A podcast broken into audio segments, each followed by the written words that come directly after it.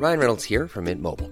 With the price of just about everything going up during inflation, we thought we'd bring our prices down. So to help us, we brought in a reverse auctioneer, which is apparently a thing. Mint Mobile unlimited premium wireless. Ready to get 30, 30, bit to get 30, bit to get 20, 20, 20, bit to get 20, 20, bit to get 15, 15, 15, 15 just 15 bucks a month. So, Give it a try at mintmobile.com slash switch. $45 upfront for three months plus taxes and fees. Promo for new customers for limited time. Unlimited more than 40 gigabytes per month. Slows. Full terms at mintmobile.com. Fabrice, tu es né le 9 décembre 72 à, à Tahiti. Ouais. Tu as donc 47 ans. Selon ta fiche ATP, tu fais 1m78 pour 74 kilos, à l'époque en tout cas. Ouais. Ton papa, a priori, était gardien de but en Ligue 2. Alors, euh, je suis pas certain de l'info, mais c'est ce que j'ai cru trouver. Et si je ne me trompe pas, tu es fan de Chelsea. Euh, tu as gagné l'Orange Bowl en 88, puis Roland Junior en 89 en sauvant deux balles de match en finale, mais j'ai pas le nom de ton adversaire pendant cette finale. Palmer. Tu termines justement numéro 2 mondial junior cette même année et en profites pour passer pro. Tu as ensuite Ouais. été joueur professionnel de tennis entre 89 et 2010, soit 21 ans de carrière. Ouais. Tu as été 17e au classement ATP en 2006, justement à ta 17e un. année 2001. 2001. D'accord. Tu as même été numéro 1 mondial à la race après avoir gagné le tournoi de Doha, le premier tournoi de l'année, en battant Schüttler le 9 janvier 2000. Beau passage dans un nouveau millénaire. Ouais. Tu as joué 914 matchs pour un ratio positif de 470 victoires pour 444 défaites. ouais, je savais pas, ouais. Tu as gagné 6 titres. Lyon en 97, Marseille en 99, Doha donc en 2000, Dubaï en 2002. A priori, euh, merci le Qatar qui te va bien. Ouais, ouais. Newport en 2007 et 2008 sur gazon. Ouais.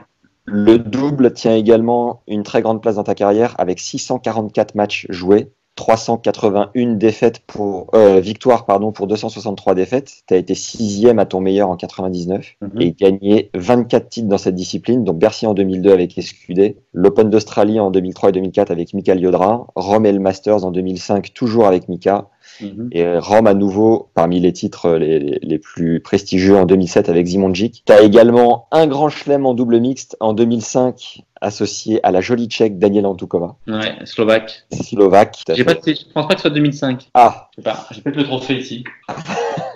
ah bah là si on l'a à l'image c'est merveilleux. Ah oui, c'est ça. 2005. Génial. Merci. Tu as gagné deux fois la Coupe Davis en 91 et 2001. Est-ce qu'on peut avoir les trophées également? Faudrait que je tourne mon ordinateur. euh, Je sais pas comment on fait. Je passe comme ça, comme ça. Elles sont là-bas. Ah, génial. Oh, la chance. En 2004, j'avais 14 ans et je criais tout ce que j'avais dans les tribunes de Roland Garros quand tu as battu Iraki Labadze au deuxième tour de Roland en 5-7. En quelle année ça? En 2004, tu es surnommé le magicien par Pete Sampras. Tu as co-détenu le record de match le plus long avec euh, Arnaud Clément pendant 6h33 à Roland en 2004. tu as participé à 70 grands chelems. Tu as le record du nombre de tournois joués en simple au nombre de 437. Qu'est-ce qu'on peut ajouter, Fabrice? Qu'est-ce que j'ai oublié? Euh, Que j'ai une fille de bientôt 19 ans. Ah, que le temps bien. passe. Que c'était une belle, une belle tranche de vie. Que j'ai adoré. Que ma- mon après-carrière me plaît énormément. J'adore ma nouvelle vie depuis que j'ai arrêté. Euh, Et qu'aujourd'hui, en bon citoyen, je respecte les, les consignes. euh, du chef de l'État et que je suis confiné comme des millions de Français. C'est la seule option de sortir au plus vite de cette crise sanitaire et que, et que ne pas la respecter, ne pas respecter cette consigne est irresponsable. C'était la, ma dernière question de l'interview. On peut terminer là-dessus. Merci Fabrice. Merci, au revoir. Pour commencer, pourquoi le tennis et pas le surf pour un Tahitien que tu es? Parce que j'ai quitté Tahiti, j'avais deux mois. Donc c'était Ah oui. un, peu, un peu tôt pour surfer. D'accord. Est-ce que tu peux nous rappeler ta progression rapidement chez les, ta progression et ton parcours chez les jeunes? Ouais, j'étais, alors j'ai été classé très jeune et j'étais, euh, il faudrait que je le fasse dans l'autre sens. Euh, je sais qu'à 15, à, je crois qu'à 8 ans et demi, j'étais 31, à 9 ans et demi, j'étais 15-4, à 10 ans et demi, j'étais 15-3, à 11 ans et demi, j'étais 15, 12 ans et demi, j'étais 4-6, 13 ans et demi, 1-6, 14 ans et demi, moins 4-6, et 15 ans et demi, numéro 29. Progression hyper euh, fulgurante, on peut le dire. Assez Et- rapide. Assez rapide. Ouais. Quel, quel regard tu portes sur cette évolution, sur ce, cette explosion finalement? Bah, En général, je, enfin, je pense que quand on, ce genre de progression est toujours, euh, comment dire, euh, assez normal quand on la vit, et c'est peut-être plus impressionnant pour les gens qui la, qui la, qui la regardent de l'extérieur. Moi, en tant que, que jeune joueur, qu'enfant, apprenti pro, je trouvais ça logique de. Je jouais des tournois, je gagnais des matchs, je gagnais des matchs encore et encore, et puis je gagnais parfois des tournois, et puis donc je gagnais, j'améliorais mon classement. Donc de l'intérieur, pour moi, c'était que des entraînements, des matchs joués et très souvent gagnés. Mais pour euh, des gens qui suivi ça de l'extérieur, effectivement, voir un petit gamin qui, euh, qui en plus n'était pas du tout avantagé physiquement parce que je savais pas, j'étais toujours plus petit que mes adversaires. Donc avoir un, un gamin, un enfant qui gagne autant de matchs et avec euh, pas mal de facilité et très souvent face à des, euh, avec des, avec des adultes dans les tournois adultes et, et souvent et des, des pères de famille qui débarquent avec leur euh, avec femmes et enfants, c'est ça peut parfois surprendre. Mais moi, qui étais au poste de pilotage, finalement, je trouvais ça, voilà, quand je jouais, je gagnais. Bon, c'était simple pour un enfant. Quelle a été la première fois ta carrière ou t'as stagné finalement? Alors après 15 ans et demi, j'ai fait numéro 20, 29, 11, 5, 2. Mais après, ouais, après je suis resté là entre euh, bon, quand j'étais deux, je devais être peut-être 40e mondial, 50e, et j'ai fait une bonne partie de ma carrière entre 17 et 50, même s'il y a eu avec des blessures quelques descentes euh, autour de, la, enfin il y a eu deux, je crois, descentes autour de la 80 ou 100e place quand euh, je me suis blessé. Je crois fin 96. Comme physiquement j'ai été assez préservé, j'ai gardé un, un, classement assez assez stable. Lors de ta jeune carrière, quel a été le coach qui a le plus marqué ton enfance? Et pourquoi surtout? Parce que si on le connaît pas. Non, mais je pense que c'est mon papa qui m'a qui m'a amené à ce sport, qui m'a toujours soutenu, qui m'a poussé sans me forcer, qui m'a donné le, le, goût de la rigueur, de, de l'effort, enfin le goût de l'effort, qui m'a toujours dit que hum, dans la vie, quand on commence quelque chose, on le fait à fond, et que le pire défaut, ça serait de, de faire quelque chose à moitié. Donc euh, ouais, c'est mon c'est à mon père que je dois beaucoup beaucoup beaucoup de choses. Ouais. Est-ce que tu te souviens le tout premier jour où tu as joué au tennis et les sensations que tu as ressenties? Alors je me souviens de l'endroit précis, c'était face à un mur. Alors j'avais 6 ans et à cet âge-là, il y a des gamins qui, qui frappent la balle, d'autres qui passent à côté. Et moi, j'avais l'avantage de, de la, pouvoir la frapper tout de suite. Donc j'avais déjà un rapport euh, œil-balle qui était assez, euh, assez bon pour un, pour un enfant. Euh, donc j'ai ouais, des images précises de, de ces premières balles frappées à, à côté de Toulon. Enfin à Toulon. Comment est-ce que tu as découvert que tu étais plus à l'aise à deux mains? Sans essayer à une main. Ah, tout de suite, immédiatement, première prise de raquette, c'était à deux mains. Euh, ouais, ouais, ouais, ouais, Vraiment, j'avais une raquette d'adulte parce qu'à l'époque, donc en 1978-19, il n'y avait pas de, de raquette de mini-tennis, il n'y avait pas des balles euh, molles pour les, les, les enfants. Donc, euh, j'ai commencé à jouer au tennis avec une raquette d'adulte et des balles dures. Et de par mon gabarit, bah, le seul moyen de, de pouvoir jouer, c'était de prendre la raquette à deux mains. Il y a une raquette en bois qui pesait, qui pesait une tonne, quoi. Et comment t'as fait pour développer justement ton style de jeu à deux mains? Euh, Là encore une fois, c'est mon père hein, qui m'a facilité la tâche en me disant que dans la vie, tout ce qui est naturel, il faut le conserver. Donc si naturellement j'avais envie de jouer à deux mains, euh, il fallait que je le garde, il fallait que je continue. Que si si j'ai pris la raquette à deux mains, c'est que je me sentais à l'aise de cette façon-là et qu'il n'y avait pas de raison de changer. Quel était ton coup fort? Je sais pas vraiment de coup fort, c'était l'amorti, l'adresse, euh, la lecture du jeu, l'anticipation. Voilà, c'était ça. L'adresse. Et ton coup faible? Service. Ouais. Et est-ce que c'est le service justement que le, le, coup qui a le plus évolué dans ta carrière? Ouais, ouais, clairement le service et la volée quoi. Jusqu'à 1996-97, je servais vraiment pas bien et j'étais un, je volais pas bien et deux, j'étais perdu quand j'arrivais au filet. J'avais pas du tout de lecture du jeu et je savais pas où me positionner. Et, euh, et j'ai réussi à, à trouver les, les, les, clés et à me sentir ensuite hyper à l'aise au filet. C'est incroyable au vu de la, du palmarès que tu as en double. Comment, justement, comment comment tu as fait pour autant développer cette volée et ton service quoi? Encore une fois, mon père m'a toujours dit que j'avais toutes les qualités pour jouer, devenir un excellent joueur de double et moi j'y croyais pas. Il me disait tu, tu retournes très très bien, tu as une, as une bonne lecture du jeu, une, une, bonne adresse sur le petit jeu, tu mets la balle où tu veux. Donc sur un, un, un périmètre restreint, euh, tu, es fort, tu seras forcément bon. Et, et il m'a convaincu. Et lorsque j'ai joué les premiers tournois de double, ben, je me suis rendu compte euh, qu'il avait raison et je me suis rendu compte que, que j'étais capable de très très bien voler. Et j'imagine que pour le service, ça devait être des heures et des heures de saut de balle avec des cibles Ouais. et de la patience et de la persévérance. Ouais, et c'est pas facile à accepter quand on reprend un geste de service euh, à zéro alors qu'on est déjà 30e ou 40e mondial euh, et qu'on on, on fait l'impasse sur certains tournois pour pouvoir progresser techniquement. Mais c'était des choix de carrière qui étaient importants. Et ces choix-là m'ont permis ensuite de, de bien servir. Et le service est devenu, dans ma deuxième partie de carrière, le service est devenu une arme. Est-ce que tu, tu voues cette évolution à euh, la ténacité d'un coach qui t'a pas lâché, qui t'a pris vraiment pour t'emmener sur le terrain et te, te faire faire du service, ou toi, finalement, ta volonté naturelle de d'y aller, d'en faire plus que les autres? Bah, Je crois que ça passait d'abord par des convictions. Il fallait me convaincre que je pouvais bien servir, il fallait me convaincre que je pouvais bien voler, il fallait me convaincre que je pouvais être un grand joueur de double. Mais une fois ces messages euh, digérés et acceptés, après c'est que du travail. Et le travail, c'est euh, c'est la base dans tout. Donc j'ai travaillé, travaillé, travaillé.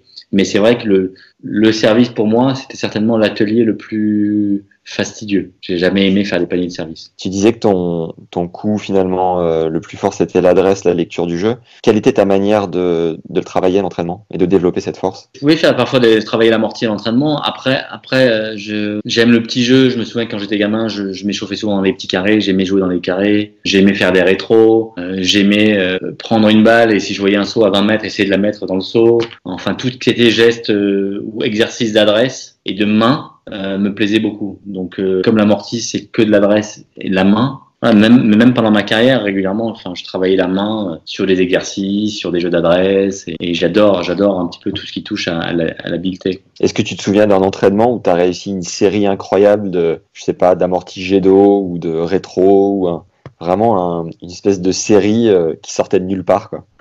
Faut que je me souviens, ouais, sur. C'est drôle, c'est drôle parce que je me souviens d'un échauffement avant un match à Dubaï en double avec Zimonjic, ouais. Il s'est chauffé au service et je lui ai fait six retours rétro de suite. Voilà. Mais oui, il y a eu un peu de réussite, même beaucoup de réussite. Euh, quel était le, le rêve qui te faisait t'entraîner si fort à l'époque? Après quoi tu t'accrochais? Vivre de ma passion, être le meilleur possible. Je sais pas, il y a beaucoup de joueurs qui disent je voulais gagner Roland Garros, je voulais gagner être meilleur en mon- en mondial. Moi, j'ai, moi, j'ai, quand je me replonge un petit peu dans mes souvenirs d'enfance, j'avais pas ce rêve-là. Moi, je voulais, moi, je suis un joueur, donc je voulais jouer.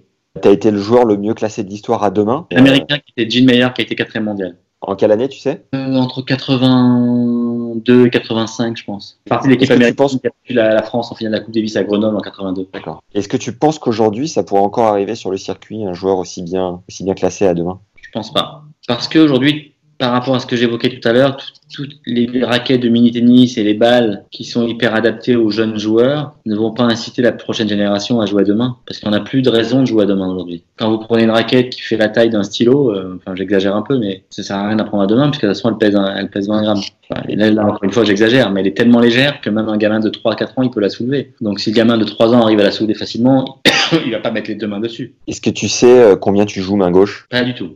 Non. Je me souviens d'une anecdote d'Arnaud Clément qui avait été blessé et pour ne pas perdre le contact euh, du cours avait fait un tournoi main gauche, avait réussi à gagner jusqu'à 15 ans je crois. Tu penses que tu jouais mieux que ça ou moins bien ou? Ah non, je pense qu'Arnaud, Arnaud pour, pour jouer 15 ans, il s'était entraîné. C'est dur de jouer 15, 15 ans main gauche. hein. et aujourd'hui tu penses que tu joues bien Main gauche? Non non non, euh, main droite. En main droite, ça dépend. Ça dépend euh, ce que j'ai fait les 15 jours qui précèdent le, le test match. Ouais. Et ça dépend le, le temps, le temps de jeu. Je jouerai pas forcément pas au même niveau sur une heure que sur deux heures, trois heures ou quatre heures. Mais si je m'entraîne pendant 15 jours, trois semaines et que je joue une heure, sur une heure, je vais avoir un bon niveau de jeu. Négat Tu joues encore Négat ah, mais négat, très, fa- très facilement. Est-ce que tu étais pote avec euh, Yann Michael Gambill, l'autre joueur à avoir été dans les 100 à ton, à ton époque, à deux mains On n'était pas vraiment potes, mais on s'entraînait parfois ensemble. Euh, on, à la fois, on jouait tous les deux à deux mains, mais on avait des jeux extrêmement différents. Moi, j'étais vraiment sur la sur le, le jeu des mains et des poignets avec beaucoup de souplesse au niveau des poignets. Lui, c'était très robotique. Ouais. Vous ne filiez pas vraiment- forcément des, des tips ou des. Vous échangez pas forcément de, de tuyaux sur le jeu à deux mains non, Est-ce que tu te souviens de ta pire galère sur un cours ou sur un tournoi? Difficile à dire. Je me souviens d'un match face à Federer en Coupe Davis où euh, j'avais c'était une galère parce que parce que j'étais blessé et jouer Federer euh, quand on n'est pas blessé c'est difficile, mais alors blessé c'était j'étais une proie facile et j'avais vraiment zéro chance. Donc euh, j'ai trouvé j'ai senti ce ce match m'a paru il était il était rapide mais il m'a paru extrêmement long parce que je savais que je, je n'avais aucune chance. Tu te souviens du score? 3-7 hyper facile pour lui, je ne sais plus. Puis il a gagné 4 jeux. C'est drôle, c'est drôle parce que je me souviens d'un échauffement avant un match à Dubaï en double avec Zimonjic. Ouais. Il s'est chauffé au service et je lui ai fait 6 retours rétro de suite, 5 jeux. Et ta plus belle remontada? En fait, en fait j'ai oublié beaucoup de choses de ma, de ma carrière, comme si euh, c'était une autre euh, vie, une autre une première vie et, et aujourd'hui je suis absolument à la fois je suis fier de ce que j'ai fait mais je suis pas du tout nostalgique. Il y a beaucoup de de- d'anciens champions qui ressassent leur passé et qui ont qui aimeraient être encore là etc à jouer moi comme je vous l'ai dit je, je, je fais des choses aujourd'hui dans le tennis et en dehors du tennis qui me rendent aussi heureux que lorsque j'étais joueur de tennis professionnel. J'ai pas de préférence. Euh, En revanche, euh, comme me l'a inculqué mon père, quoi que je le fasse, je le fais à fond, je le fais toujours à, à 100% avec cette, euh, avec ce message qui m'a toujours été donné, comme quoi le, le minimum c'est de faire le maximum. Donc quoi que je fasse, j'essaie de faire, je fais le maximum. Est-ce que parfois ça te, ça te pèse que les gens te, te parlent sans cesse de, de ta carrière de joueur justement? Non, mais je crois que ma carrière m'aide beaucoup, m'aide beaucoup dans ma deuxième vie en fait. Parce que même si j'ai pas fait d'études, je crois que mes 21 années de carrière, c'est un peu comme 21 années d'études. Parce qu'on apprend beaucoup, beaucoup dans la. C'est un sport qui est très formateur, le tennis. Et c'est je, je dis toujours à des, des enfants ou des, des, parents qui me demandent si leur enfant va être professionnel un jour, je leur dis que c'est très difficile à, à prédire, euh, que c'est un parcours qui est extrêmement difficile. C'est un peu le parcours du combattant. En revanche, ce que je peux dire, c'est que c'est très formateur. Même s'ils ne deviennent pas pro un jour, ils apprendront beaucoup de choses qui leur seront utiles euh, dans leur vie, car c'est une très très bonne école de la vie. Qu'est-ce que tu aurais fait comme métier si tu n'avais pas été joueur de tennis professionnel? Bah, Si je prends en considère, si je prends en compte ce que je fais aujourd'hui, moi je dirais que j'aurais euh, travaillé soit dans l'immobilier, soit dans la finance. Et je pense que j'aurais vécu en province. En Corse, non? J'ai cru comprendre que tu aimais bien ces environs. Là, je devais y aller, je peux pas y aller. Hier, hier on a fait une interview avec euh, Charlotte Gabas et elle me dit euh, Demain, t'es avec Fabrice, parle-lui de la Corse, il adore. Ouais. J'ai eu des amis en Corse aujourd'hui encore, des copains, des copines tout à l'heure. Euh, quel est le meilleur conseil qu'un coach t'ait donné pendant ta carrière? Je pense que c'est, euh, je pense que c'est de travailler dur, c'est de. Ce qui compte, c'est pas d'être le meilleur du monde, c'est d'être le meilleur possible. Voilà. Tu te souviens qui te l'a dit? Mon père. Mais mon père m'a tout appris. Ce qui compte, c'est pas être le numéro un mondial, c'est d'être son numéro un mondial. C'est quand on est un joueur qui est 80e mondial, mais qui est au taquet, qui peut pas être 50e, bah, il est 80e et c'est parfait. Quoi. Par contre, celui qui est 15e mais qui peut être numéro 2, celui-là, il peut s'en vouloir. Quelle est la plus belle victoire de ta carrière et pourquoi celle-là en particulier? Alors, Il n'y en a pas qu'une. Euh, Je dirais que celle face à Safin en 2001 Roland Garros a une saveur particulière. Euh, celle de toutes les, toutes les victoires en Coupe Davis sont complètement dingues, euh, complètement dingues parce qu'il y avait beaucoup d'émotions et quand on joue pour le drapeau, c'est ça prend une autre dimension. 91 à Lyon, 2001 à Melbourne, on était complètement fou. 2001 à Melbourne, c'est que c'est un c'est un souvenir euh, impérissable. C'est euh, en plus j'ai la coupe en face de moi. Ouais, c'est le souvenir d'une vie quoi, d'une vie professionnelle.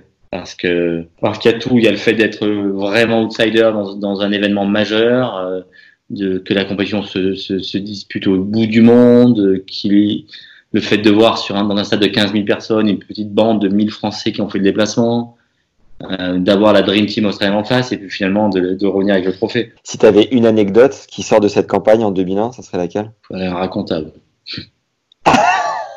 Euh, plein, plein de. La défaite la plus douloureuse? Une en 93 à Roland, je, perds, euh, je jouais vraiment bien. Je devais être 20e mondial. J'avais 20 ans. J'arrive à Roland Garros. Je gagne tous mes matchs d'entraînement. Et un premier tour, je joue Matsuoka, un japonais, qui jouait pas du tout sur terre battue.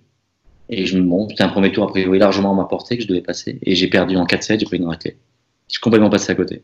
Euh, Ton tournoi préféré et pourquoi? Roland Garros et l'Open d'Australie. Je peux pas en mettre Roland Garros parce que j'ai toujours eu un soutien inconditionnel. Et l'Open d'Australie parce que pour moi c'est une finale de Coupe Davis, c'est un quart en Grand Chelem, c'est deux titres en double, c'est plein de souvenirs à titre perso aussi. C'est pour moi une ville, une ville Melbourne qui est euh, voilà sur mes dix plus grands souvenirs en carrière, il y en a cinq à Melbourne. Et à Roland, la, la fois où l'ambiance était la plus dingue de ton souvenir? Ah, je pense que c'est contre Marat en 2001. Est-ce que ça fait vraiment la diff à la fin du match où tu dis putain si le public est pas là je gagne pas Parfois, je me suis dit ça. Parfois, je me suis dit ça. Quand on a des, surtout quand on a des, euh, des coups de fatigue dans un match et qu'on sent une énergie euh, autour du cours, ça permet de repousser encore plus ses, ses limites sur le plan physique, sur le plan mental. Mais c'est surtout sur des fins de match. Comme contre Iraki Labadze par exemple Sur la Badé, c'est vrai que j'avais joué euh, 6h30 contre Arnaud en deux jours, lundi, mardi, et je joue la Badé le, le mercredi, et je rentre sur le terrain, je suis déjà fatigué. Donc je me dis, je peux jouer deux heures, et en fait, j'ai joué presque quatre heures, je crois. Tu termines à la nuit tombée, quelle victoire et quel régal.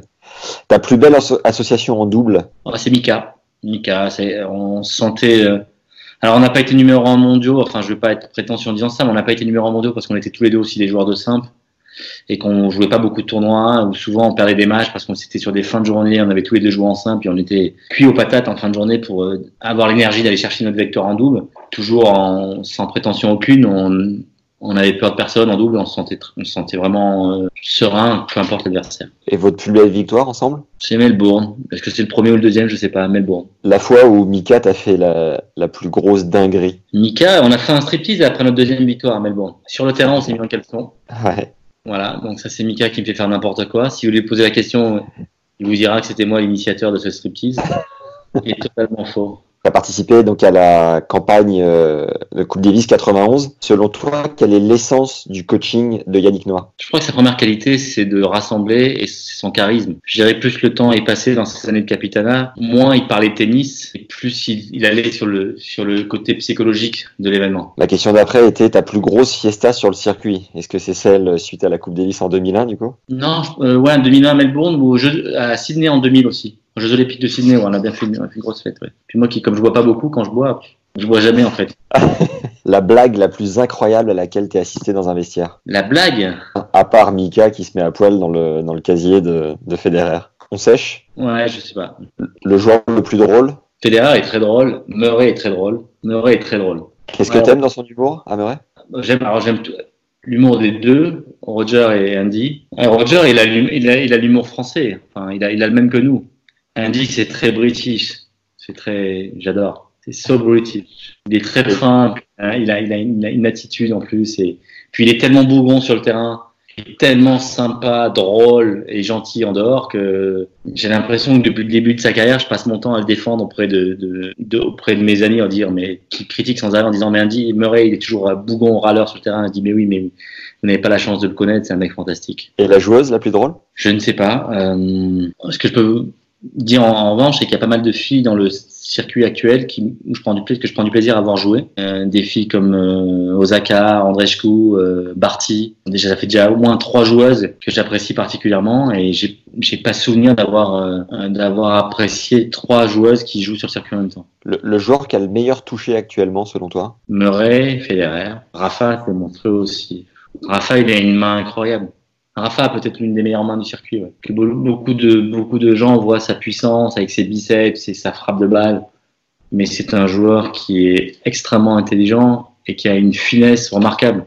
Déjà une finesse tactique. Il y a de la puissance dans ses choix, mais il y a toujours les bons choix. Donc quand on fait toujours le bon choix et qu'en plus on y va avec de la puissance, forcément ça fait des dégâts chez l'adversaire. Mais il y a toujours des bons choix. Il, est, il, est- il a une justesse tactique euh, qui est étonnante. Qui est le joueur le plus fou Gulbis, il est un peu, un peu tapé, mais, mais encore une fois, c'est un, c'est un gentil fou, quoi. C'est un gentil fou. C'est comme Fonini, il est un peu fou, il est fou sur le terrain, mais c'est un gentil fou. Et la joueuse? La journaliste la plus dingue, je sais pas. ouais. Tes joueurs préférés actuels et anciens? Actuel, donc Roger, je prends beaucoup, beaucoup de plaisir. Ancien, euh, bon, j'étais très McEnroe quand j'étais gamin. Enfin, j'ai adoré Agassi, Edberg, Rafter. Mais même aujourd'hui, je prends, je suis fan de Rafa. Enfin, en fait, je, je suis tellement impressionné chaque semaine ou chaque année, en fait, parce qu'ils arrivent à reproduire ces joueurs-là. Ça, ça dépasse le cadre, en fait, du euh, coup droit, revers, euh, je lift, je joue à plat. C'est juste que c'est inhumain ce qu'ils arrivent à reproduire depuis 20 ans. Et chez Ah. les femmes, une ancienne joueuse que tu admires particulièrement? Chez les joueuses, euh, Steffi Graf, Monica Seles. Comment est-ce que tu as géré le fait de devenir connu Ça s'est fait donc naturellement au fil des années. Et puis très vite, je me suis dit que peu importe que je vivais, euh, il était hors de question que je m'isole en fait. Parce que je savais que si je m'isolais, j'allais être malheureux. Donc euh, j'ai toujours vécu normalement. Petites adaptations, mais euh, Et ça ça t'a jamais pesé outre mesure ou non, non, non. Ça, déjà, j'ai la chance de dans la rue d'avoir soit des gens que je laisse indifférents, soit des gens qui sont gentils. C'est-à-dire que j'ai aucune animosité. J'ai 100% des gens qui viennent me voir sont sympas avec moi. Avec des mots gentils sur ma carrière, euh, sur des souvenirs, ils ressortent des, des moments précis, des matchs à Roland Garros, en Coupe Davis, sur euh, Safine, des voilà, des, des souvenirs. Et euh, j'ai que j'ai que des gens sympas, donc la vie est belle, est-ce que tu regrettes en 2002 de ne pas avoir fait ce match contre Safine en Coupe Davis? Oui, J'étais également là et j'ai pleuré.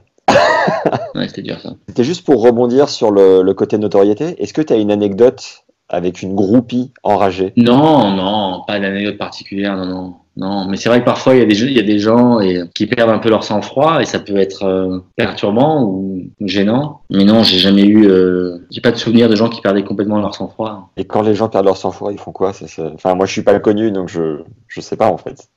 Non, mais on peut toujours, on peut facilement dire que c'est un petit peu démesuré ou inadapté. et- Quel a été le meilleur match de ta vie, le jour où tu as vraiment été intouchable? Je sais pas, j'ai un très très bon souvenir de ma semaine à Madrid où je bats Federer en quart de finale.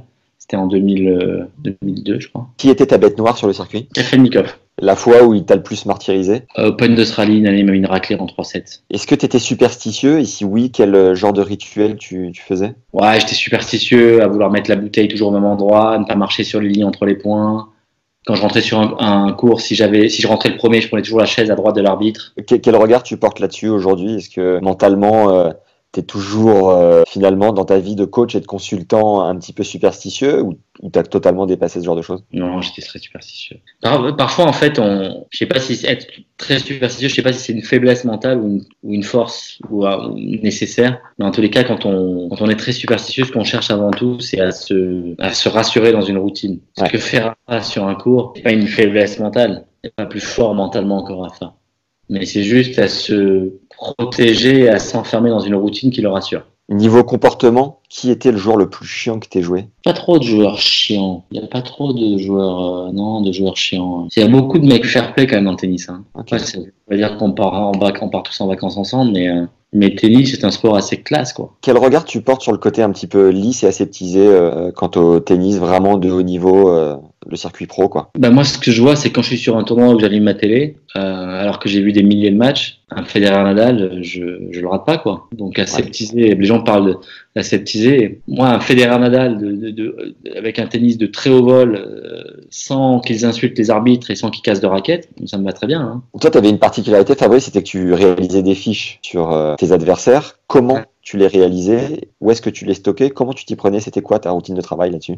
Après, j'avais un tableau Excel et après chaque match, j'avais une colonne où je mettais les noms, le nom du joueur que je voulais jouer, ses points forts, une deuxième colonne avec ses points forts, une troisième colonne avec ses points faibles et une quatrième colonne avec la tactique à adopter si je devais, si j'étais amené à le rejouer. Voilà. Et c'est, et c'est, et c'est qui était euh, retravaillé, évolutif en fonction de, de, de ce que je pouvais apprendre sur un tel ou tel joueur ou si je regardais un de ses matchs à la télévision, je pouvais voir une lacune euh, ressortir, des choses comme ça. Et ce ce tableau t'a fait gagner des matchs concrètement? Ouais, plein, ouais, plein. Ça m'a évité de partir dans l'inconnu. Je connaissais, je connaissais toujours le, le profil de l'ennemi.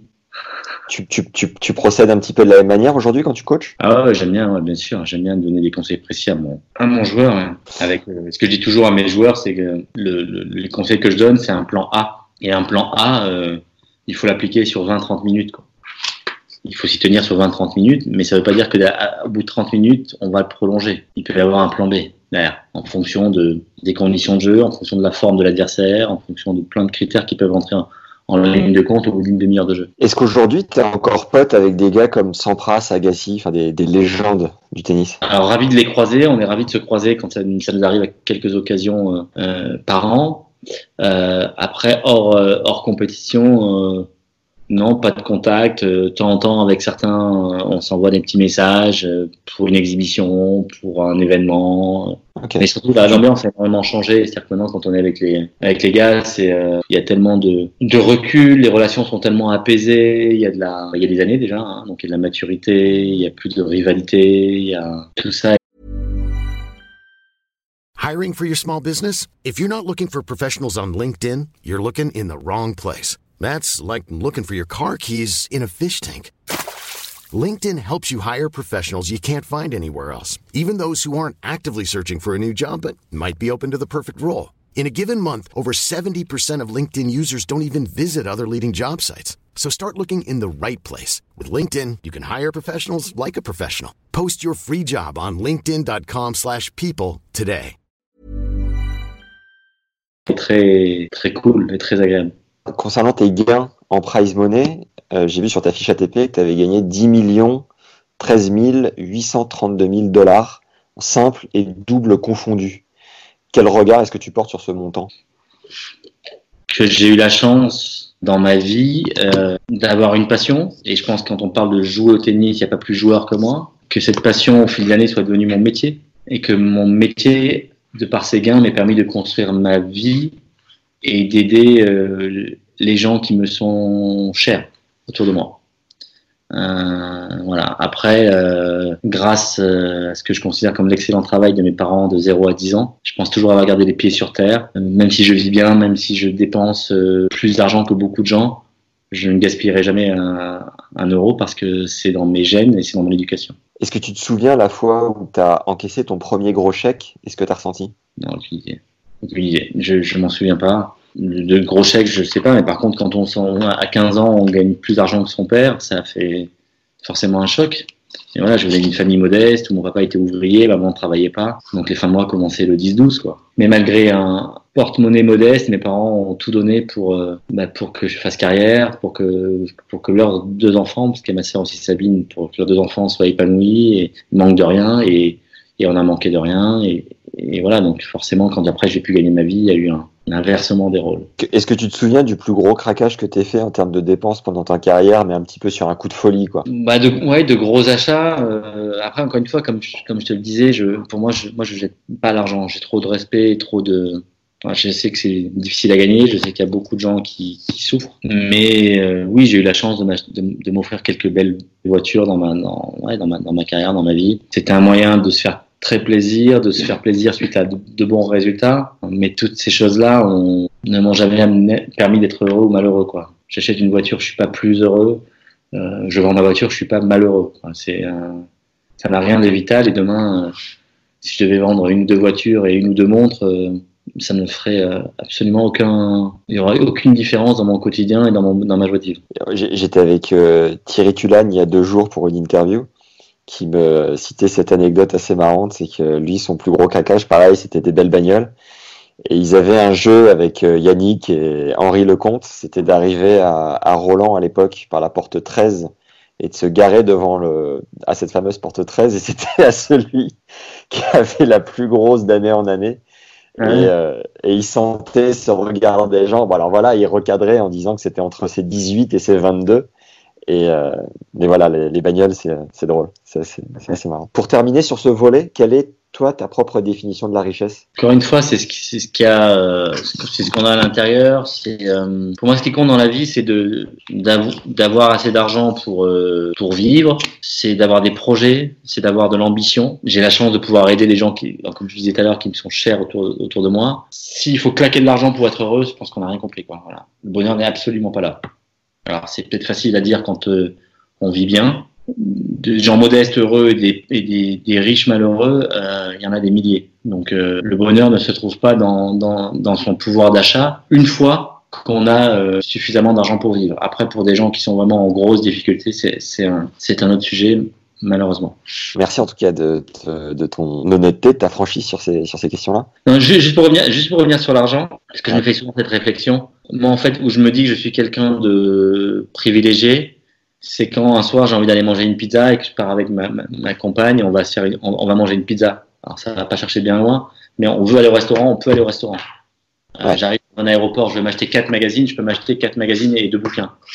Euh, j'ai plus d'essence dans ma voiture, je peux faire le plein de ma voiture. Euh, j'ai mes factures qui arrivent à la maison, je peux payer mes factures. Voilà, voilà ce qui est pour moi ma richesse. Après, tout ce qu'il peut y avoir en annexe, c'est agréable, c'est confortable, mais c'est pas du tout ce qui me rend heureux. C'est finalement une sorte de liberté. C'est ne, pas être euh, contraint et être libre de pouvoir euh, s'ouvrir tes, tes, envies quoi. Ouais, c'est agréable de se dire euh, bah, si je veux partir en vacances, je peux. Voilà, tiens, ce soir qu'est-ce qu'on fait? On n'a rien à manger, on peut aller au restaurant. Le litre d'essence a augmenté, je peux quand même faire le plein à ma voiture quoi c'est ça en fait pour moi le, le, le confort que j'ai dans, ma, dans, dans, mon, dans mon quotidien. Ah, ma question d'après c'était sur le format de jeu. Je sais pas ce que tu en penses, mais le tennis, bah voilà, on le sait tous, c'est un, un, sport assez lent et long. J'ai la sensation vraiment qu'il devient assez croustillant à 4-4 30A ou 5-5 au tie-break euh, sur les fins de set. Toi, quelle est ta vision là-dessus? Et est-ce que tu sens une évolution du format ou pas? Bah, Je crois que aujourd'hui, euh, il y a de plus en plus de revenus plus en plus de droits télé, euh, plus en plus de sponsors. Euh, les joueurs se battent énormément pour leurs gains et donc euh, les ceux qui mettent de l'argent sur la table, notamment les, les, les médias, les, les, télévisions, eh bien, ont besoin peut-être d'un format plus, plus euh, compact. Parce que c'est difficile pour des chaînes, une chaîne de télévision de dire un match, il va durer entre une heure et quart et cinq heures. Alors, bien évidemment qu'on a tous en mémoire des, des, des, des matchs qui ont duré 4, 5 heures qui étaient fantastiques. Je pense qu'on peut avoir un très très beau spectacle sur deux heures et demie. Je veux dire, moi, j'ai été voir plein de grands concerts dans ma vie. Euh, si je prends, je sais pas moi, si je prends YouTube que j'ai vu il y a quelques années, j'adore ce groupe, je les ai vus plein de fois. Le concert a duré deux heures et demie. Je n'aurais pas envie que ça dure six heures. Je pense deux heures et demie, j'en ai pris plein les yeux, plein les oreilles. J'étais ravi, j'ai passé une super soirée. Six heures, non. Quand je vais au cinéma, je vais voir un film. Le film, il peut, je peux passer un, moment extraordinaire sur un film d'une heure vingt, d'une heure quarante-cinq ou de deux heures dix j'ai pas envie que le film dure 4h30, même s'il même s'il est fantastique. Donc tu serais pour toi compacter un petit peu le, le format de jeu bah, De toute façon, le, le compacter, c'est plus de moments forts pour moins de moments faibles. Tu verrais quoi dans un, dans un monde idéal? Peut-être des sets un peu plus courts. Euh, bon, le LED, il faut le supprimer pour moi. Le LED n'a pas de raison d'être. Je comprends pas que ça n'ait pas été fait encore. Il faut trouver un, moyen, à la fois pour les médias et pour le public. Pour les médias, il faut que ça soit plus court, et pour le public, il faut aussi que ça soit plus court. En fait, pour les médias et publics, il faut que ça soit qu'il y ait plus de moments forts, moins de moments faibles. Et ce qui se passe entre 0-0 et 2-2 et dans un set, c'est pas toujours hyper sexy en fait. Pour passer à ta carrière de coach, euh, mmh. qui est l'entraîneur qui t'inspire le plus? Mmh. José Mourinho. pour le coup, j'adore Didier Deschamps pour le coup, j'adore Didier. Non, je Euh, parlais plus de tennis, hein. on avait Ouais. compris, mais En tennis, euh, je trouve que Magnus Norman a fait un très bon boulot avec Stan. qu'est-ce qui t'impressionne dans leur collaboration? Il a su mettre en avant toutes ses qualités tout en masquant ses défauts. Enfin, en tous les cas, en les améliorant. Mais surtout, il a mis en lumière toutes les qualités de Stan. Parce que Stan reste un joueur qui est, a une carrière, avec une carrière extraordinaire. Et il a quand même quelques lacunes dans son jeu, mais qu'on voit de moins en moins et qui sont de moins en moins visibles. euh, parce qu'elles ont été bien masquées. Quel est le joueur que tu prends souvent en exemple auprès de tes poulains? Et à quel niveau? Federer, on le prend, on le prend toujours en, en exemple parce que parce que c'est fantastique ce qu'il fait. Après, c'est pas c'est pas c'est pas le joueur le plus facile à copier parce que c'est tellement beau, tellement élégant et ça paraît tellement facile euh, ce qu'il fait que quand on essaie de le recopier et qu'on reproduit pas la moitié de ce qu'il fait, ça peut vite être frustrant. Mais en euh, termes d'état d'esprit? Rafa, c'est dingue en termes d'état d'esprit. Moi, moi, je trouve qu'un joueur comme Ferrer, c'était un magnifique exemple en, termes de, de, de, de- de- d'exploitation de ses qualités à 200%, en termes de, de, d'attitude, de combativité. De... La seule chose qui compte, c'est le point qui, arrive. Le point qu'il vient de jouer ne l'intéresse plus. Et le point qui va jouer dans, deux minutes ne l'intéresse pas encore. Il- Ça devait être une tannée à jouer David Ferrer. T'avais mis quoi dans la case euh, point faible concernant euh, notre ami Ferrer? Non, mais il a des, il avait, alors lui, il avait, il a des lacunes, mais, euh, mais c'est un pitbull, donc euh, une fois qu'il t'attrape, il te lâche pas, et c'est, euh, ouais, c'est un état d'esprit fantastique. C'est, ouais, dans le petit jeu, il était pas très bon, hein, il était beaucoup plus fort latéralement que dans la profondeur, pas très bon à la volée, une deuxième balle qu'on pouvait exploiter, mais quel grand, grand, grand joueur. Au vu de ton expérience, quel est le conseil que tu juges le plus important de transmettre aux joueurs que tu accompagnes Exploiter 100% de votre potentiel. Ça doit être le seul objectif de chaque joueur. Ne jamais arrêter sa carrière en se disant j'aurais pu, j'aurais pu mieux faire. En tant que coach, quel est ton plus grand souvenir à ce jour sur le circuit? Oh, des matchs euh, incroyables avec euh, avec Pierre Hugues parce que Pierre Hugues est un homme euh, rare et exceptionnel dans, dans le monde du tennis. Donc on a partagé à la fois des moments euh, des moments de professionnels mais aussi des moments de vie avec euh, avec Julia sa, sa fiancée avec euh, son préparateur physique son autre entraîneur enfin on était vraiment une belle équipe et on a vécu des joies des peines des moments agréables, des moments de tension aussi, parce que moi, en tant qu'entraîneur, ben, parfois, quand je suis pas content, même si je l'adore, il faut que je lui dise. Donc, ça peut créer des tensions. Donc voilà, j'ai pas de match en particulier, mais la relation était euh, tout simplement dingue. Et à quel niveau tu trouves que cet homme est incroyable? Il a une super éducation, il est bosseur. Il m'a fait depuis le premier jour, il m'a fait, il m'a fait dès le premier jour, il m'a fait confiance à 200%. Donc j'avais vraiment une carte blanche quand je bossais avec lui. Très très respectueux, intelligent, travailleur, combatif sur le terrain. Non, il a généreux. Je vais m'arrêter. Non mais, non mais Pierre, on a une relation très très particulière. Quel est le, le rêve qui t'anime en tant que coach? Je suis plus coach moi depuis le mois de septembre. Hein. Ouais, mais si ça devait se reproduire Ouais, je crois pas. Ah ouais Non, j'ai plus envie de cette vie.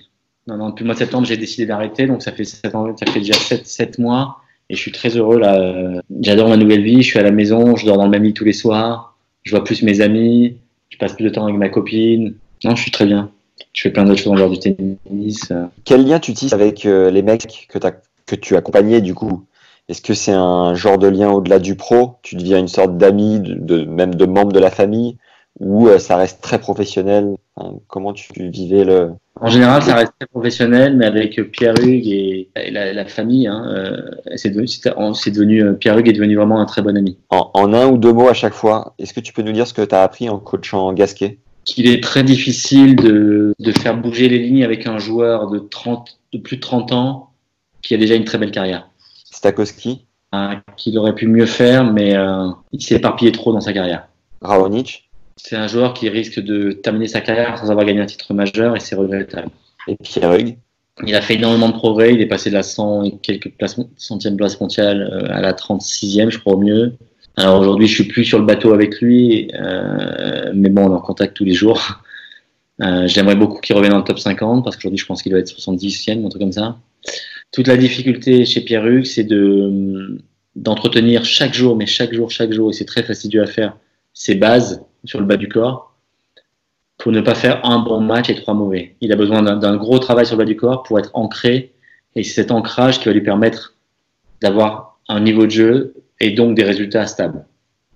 Voilà. S'il n'a pas cette stabilité, il fait un bon match, trois mauvais, un bon, un très bon match, deux mauvais, et voilà. Est-ce que j'ai oublié des joueurs? Non.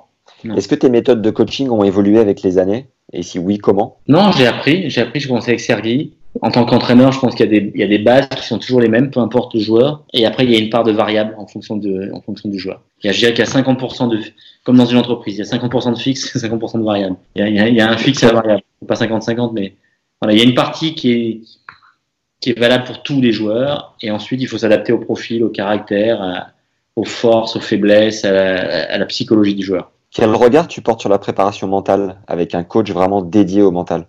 Non, encore une fois, ça dépend du profil du joueur. Il y a des joueurs qui pourront pas faire de, de carrière sans un préparateur mental. Moi, j'ai, moi, j'ai eu personne pendant ma carrière. Ça ne m'a pas manqué. C'est en- encore une fois, c'est en fonction de ses qualités et de ses faiblesses qu'on peut, on peut vraiment. euh, c'est à chacun de voir s'il en a besoin ou pas. Est-ce que tu fais partie de la team euh, visualisation et méditation? Visualisation, j'en ai fait un peu pendant ma carrière. Méditation, non. Non, Et la- non. en quoi la visualisation t'a aidé? Ça m'a quand je fermais les yeux et que je vis- je visualisais certaines séquences, certains moments de vie, etc. Ça, ça détendait tout mon corps. Et la méditation t'accroche pas tout simplement? Non, mais comme ma copine en fait, euh, peut-être m'y mettre. Quels sont tes meilleurs et pires souvenirs de l'IPTL Je crois que tu étais dans la team de Roger, donc ça devait être assez exceptionnel, j'imagine.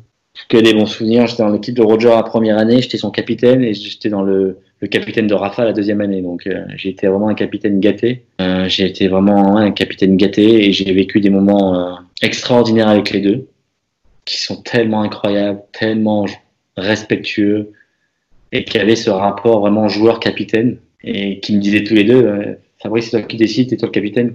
Mais tellement facile, en fait, tellement facile de bosser avec eux. Ce qui en fait, ce qui était le plus difficile avec eux, c'était de me dire, ils sont tellement normaux dans leur fonctionnement et tellement, enfin, ils sont, pardon, ils sont tellement normaux là. Ils sont tellement normaux dans leur fonctionnement et tellement uniques dans ce qu'ils sont et anormaux dans ce qu'ils ont fait.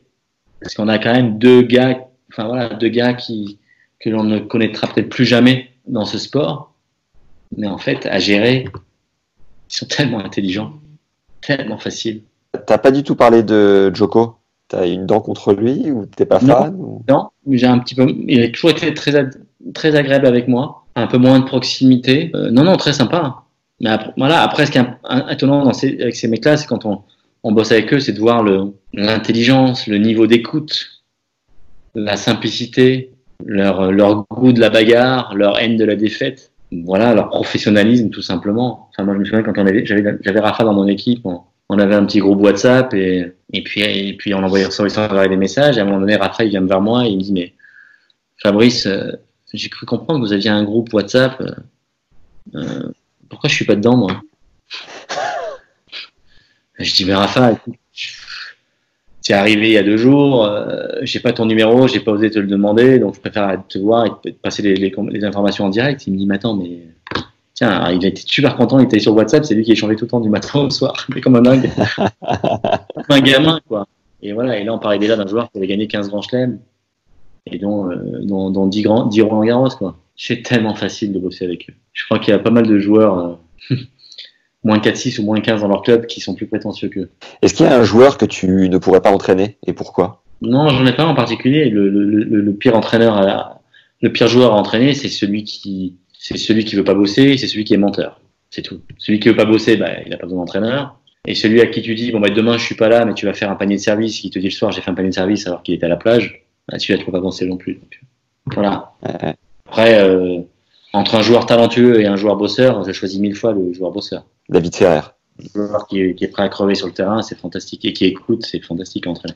Je, je sais pas depuis combien de temps tu es avec euh, la marque Lacoste. Comment tu t'es senti quand tu as reçu ta première dotation de fringues? Et quelle relation tu noues avec la marque? Ah, bah c'est Lacoste. La, la, la, marque a été vendue il y a quelques années, mais j'étais très, très proche de la famille Lacoste. Bah, j'ai 47 ans, ça fait 40 ans que je porte, je porte le crocodile. Quoi. Même si deux, deux années, j'ai quitté la marque, mais, mais voilà, le crocodile, il, il, enfin, il est sur mon cœur depuis 40 ans. Voilà. J'ai lu que tu avais une collection impressionnante de raquettes et que tu Oh. voulais en faire un musée. Non? Faux. Ah, c'est faux? Ouais, c'est faux. Incroyable. Quelques-unes, mais euh, comme j'ai déménagé pas mal de fois, c'était compliqué à gérer. J'en ai donné à droite, j'en ai donné à gauche, j'ai plus rien. Est-ce que tu te souviens de la toute première fois où tu as parlé avec le micro à Roland sur le central ou sur le Suzanne? Est-ce que tu as ressenti une pression particulière?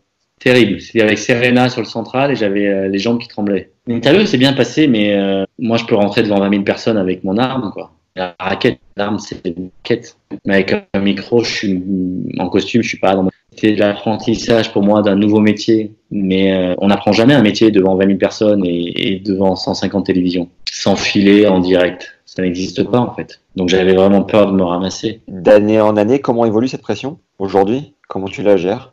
À chaque fois que je rentre sur le terrain, je je pars du principe que je peux me ramasser, que c'est très difficile, que c'est un exercice périlleux, que je suis pas à l'abri euh, de mal traduire, d'avoir une personne en haut d'une tribune qui, qui n'apprécie pas ma question, de, parce que depuis de quelques années on, on traduit, donc l'exercice euh, français-anglais est assez euh, compliqué, encore une fois quand c'est pas ton métier.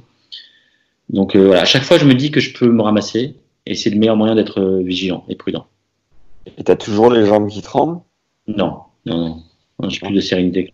Quel regard tu portes sur le Big Four, ou plutôt enfin, le Big Three? Actuellement Un immense respect et, euh, je fais partie de ceux qui ont envie que ça dure le plus longtemps possible. Quel est ton Graal en tant que consultant? Ah, Je sais pas. Je sais pas. J'ai pas de, pas de match en fait. Est-ce que tu as un journaliste ou un commentateur que tu admires euh, vraiment en particulier sur le circuit? Et pourquoi? Non, pas personne en particulier, mais je, je suis ravi de bosser sur Bean. On a une petite cellule tennis on fait moins d'antennes aujourd'hui que par le que par le passé, mais on a super, il y a vraiment une super ambiance et c'est un, enfin c'est franchement, je dis pas ça pour pour eux, mais euh, c'est euh, c'est un bonheur. C'est un bonheur de bosser. J'adore parler tennis, j'adore euh, commenter des matchs. Quand on parle des plateaux, je trouve que c'est extrêmement riche d'avoir des plateaux et pouvoir s'exprimer un peu plus longuement. J'aime beaucoup la télé. C'était ma question d'après justement. Ambiance France Télé versus Bein. C'est pas pareil. C'est pas pareil. Euh, j'ai, j'ai, ça fait 5-6 ans que je bosse sur Bein, j'ai fait 15 jours sur France Télé, la terrasse dans le coin du, central. On a eu une très bonne ambiance aussi. Il y avait Marie, il y avait euh, Mika, il y avait Justine. Euh, c'était vraiment chouette. Mais, mais c'est pas du tout la même histoire quand on parle de, de, de 15 jours. Combien de matchs exhibition tu fais encore par an? 16, 8, 10. Un petit peu moins depuis que j'ai beaucoup coaché en 2018-19. Quel est l'endroit où tu préfères te rendre pour un match exhibition Là où tu as le plus d'affect? Ah, Les grands chelems, Wimbledon, Roland Garros, Open Australie. Ah, donc euh, le circuit des légendes finalement. Ouais, c'est ça, c'est trop bien. Quelle est ta routine de sport aujourd'hui pour rester fit? Ah, Qu'est-ce que j'ai fait aujourd'hui? J'ai fait une heure de vélo, j'ai fait des pompes, du gainage. Et je vais essayer de faire ça pendant tout le confinement parce que comme je mange des pâtes et du riz, faut que je et finalement, à quel point est-ce que tu vis pour le tennis? Euh, Alors, je, je vis plus à. J'ai vécu à 100% pour le tennis. Aujourd'hui, j'ai vraiment une vie ailleurs, en dehors. Mais je trouve que j'ai beaucoup de chance d'avoir une passion qui m'accompagne depuis euh, mon plus jeune âge, depuis l'âge de 6 ans, voilà, qui a qui m'a permis de, de, découvrir le sport dans mon enfance, qui m'a permis ensuite de gagner ma vie en, en devenant professionnel, euh, qui me permet aujourd'hui de gagner ma vie aussi en, le commentant, en ayant pris un peu de recul euh, et en le pratiquant encore euh, occasionnellement avec des copains ou par des matchs d'exhibition. Voilà, tennis pour de toute une vie. Je pense qu'il m'accompagnera toujours. Alors j'ai quelques questions pour terminer l'interview qui sortent un petit peu du cadre tennis, mais euh, est-ce que tu as un talent caché, Fabrice, à part la cuisson des pâtes à l'NT Un talent caché, non, je crois, je crois pas. Non. Non, non. De quoi tu rêves dans ta vie d'homme aujourd'hui? Bah, De bonheur, de rester en bonne santé, la santé de mes proches, d'avoir des projets, parce que pour moi, les, les, projets euh, représentent l'essence de la vie. Et comme j'ai grandi dans un univers professionnel où chaque jour on repousse les limites et on a en permanence des objectifs, moi j'ai besoin dans ma, dans ma vie d'avoir des objectifs. Donc j'essaie de, j'essaie globalement de ne, j'aime bien faire des choses que je suis pas sûr de réussir. C'est à l'image de ma carrière. Chaque fois que je fais quelque chose, je à chaque fois que je rentre sur le cours, je peux gagner ou perdre. Et aujourd'hui, je fais, j'aime bien faire ça dans ma carrière. On t'a contacté euh, à travers euh, Instagram et tu as gentiment accepté de faire cette interview. Combien de temps tu passes par jour sur les réseaux sociaux et quelle utilisation en fais-tu? Je suis nul. Parfois, c'est pas moi qui, euh, qui mets des messages parce que je, je, je fais des conneries. Euh, tendance, c'est ma copine. L'année dernière, c'était une jeune fille. c'était la, la sœur de mon ami qui gérait mon Instagram parce que je comprenais rien. J'ai un peu progressé. Facebook, j'y vais pour quasiment jamais. Twitter, euh, jamais. Euh, LinkedIn, jamais. Donc en fait, je fais qu'Instagram. Qu'est-ce que tu fais aujourd'hui pour être une meilleure personne au quotidien? J'essaie de m'améliorer. J'essaie de m'améliorer tout le temps. Peu importe d'où l'on part dans la vie, il faut toujours essayer d'être, de, s'améliorer, d'être une meilleure personne, de progresser, de progresser, de progresser, de faire du bien autour de soi. Est-ce qu'il y a un livre qui a marqué ta vie? J'en ai, j'en ai deux. Un qui s'appelle L'athlète intérieur et un autre qui s'appelle Le chemin le moins fréquenté. Voilà. l'athlète intérieur est le chemin le moins fréquenté. Est-ce qu'il y a un, un- un message dans chacun des deux que tu pourrais nous transmettre ou, ou tu nous invites à les lire tout simplement? Ouais, lisez-les, je les ai lus il y a, il y a, il y a 20 ans. Mais ils m'ont aidé vraiment dans ma carrière. Quels seraient tes mots aujourd'hui au Fabrice qui a commencé le tennis contre un mur et qui savait pas tout ce qui allait l'attendre? C'est difficile, mais euh, difficile à dire. Non, ce que je peux dire, c'est qu'être joueur de tennis professionnel et faire partie des meilleurs joueurs du monde, c'est un, c'est très difficile. Ça, il faut, il faut vraiment, il faut, pour moi, il faut beaucoup de passion, euh, beaucoup, beaucoup d'énergie, parce que c'est tout sauf un fleuve tranquille et il y a des, y y a des difficultés tout le temps. Il y a des difficultés en permanence. Et moi, lorsque j'étais euh, sur le navire, je, m'en rendais compte, mais je m'en rends encore plus compte aujourd'hui j'ai pris du recul. Voilà. Je me dis, je me dis que si j'avais un gamin de 8-10 ans qui veut un jour devenir professionnel, je me dirais, je lui dirais, waouh, ça va être un super chemin de vie, ça va être très formateur, une bonne école de la vie, mais mon garçon, c'est pas gagné d'avance. Est-ce que tu as une citation euh, que tu aimes euh, particulièrement? Hors tennis, tennis, euh, Une citation, peu importe. les cons, ça ose tout, c'est à ça qu'on les reconnaît. non. Les cons quoi, t'as dit? Les cons quoi? Cons, ça, ça ose tout, c'est à ça qu'on les reconnaît. mais ça, ça n'a aucun lien avec le tennis. Est-ce que tu écoutes des podcasts? Je ne sais pas où ça se trouve, ça. Je sais pas si tu as un iPhone, mais il y a une appli par défaut qui s'appelle Apple Podcast sur lequel cet épisode sera diffusé. Voilà. Ok, moi, Euh, bon, j'écoute alors. Ah bah ouais. Quel, est ton, ton, ton regard sur euh, la période actuelle, le confinement et le coronavirus en lien au, au circuit? Comment tu vis le truc et, et quel sera ton souvenir là-dessus dans 10 ans quand tout le monde aura tout oublié? Bon, déjà, le tennis, le tennis n'a pas de. Le tennis, c'est une, c'est, c'est une goutte d'eau à l'échelle mondiale. Donc, euh, la suspension du circuit, c'est juste normal et, et on reparlera tennis quand le monde ira mieux. Je pense que les choses n'arrivent jamais par hasard, qu'aujourd'hui, ce break mondial est peut-être une bonne chose pour l'humanité. En tous les cas, je pense qu'il y a. Je me dis qu'il y a beaucoup de gens qui. euh, Enfin, s'il y a 1% des gens qui vont. Qui, qui, qui se disent que ce coronavirus sera bénéfique pour la suite de leur vie, je veux faire partie de ce pourcent-là. Ce- Voilà, de ce, je veux faire partie de ce 1% qui, euh, qui utilisera ce coronavirus pour la suite de sa vie. Se dire que bah, qu'on n'est pas grand-chose, euh, que même si euh, dans une économie hyper puissante, etc., euh, on parle, on parle, on parle de, de richesse d'économie tout au long de l'année, ce qui n'est pas une mauvaise chose. Un simple animal peut foutre en l'air la planète, le monde. Et puis je me dis aussi que dans ces moments-là, comme dans des moments de guerre, les seules personnes qui sont vraiment utiles, euh, ce ne sont pas les sportifs, ce ne sont pas les, avocats, ce ne sont pas les banquiers, ce ne sont pas les machins, ce sont les, le, personnel médical. C'est le personnel médical et que ces gens-là doivent être encore plus reconnus à l'avenir parce que parce que voilà quand il y a y a y a, y a, que ça que ça soit une guerre ou que ça soit un problème sanitaire, il y a toujours il y a, il y a dans ces moments-là toutes les professions qui se mettent en stand-by, mais il y a une profession qui n'est jamais en stand-by, quel que soit le problème, c'est le médical.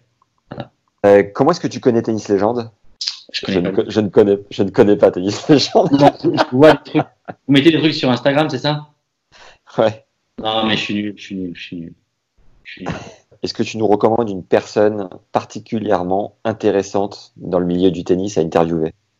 Si oui, laquelle? Accessible, je dirais. Euh... Bah, Pierre Hugues, hein. Pierre Hugues, c'est un mec smart, c'est un mec qui, euh, qui a toujours des choses intéressantes à dire. Allez voir Pierre Hugues. Il a que ça à faire. Qu'est-ce qu'on peut te souhaiter, Fabrice, pour terminer cet entretien De rester en bonne santé, ouais, de rester en bonne santé, de garder les gens qui me sont chers. J'ai les mêmes amis moi depuis quasiment toujours. Euh, j'ai des amis remarquables. Euh, que ma fille fasse de belles études, et qu'elle soit, qu'elle s'épanouisse dans sa vie de, de femme.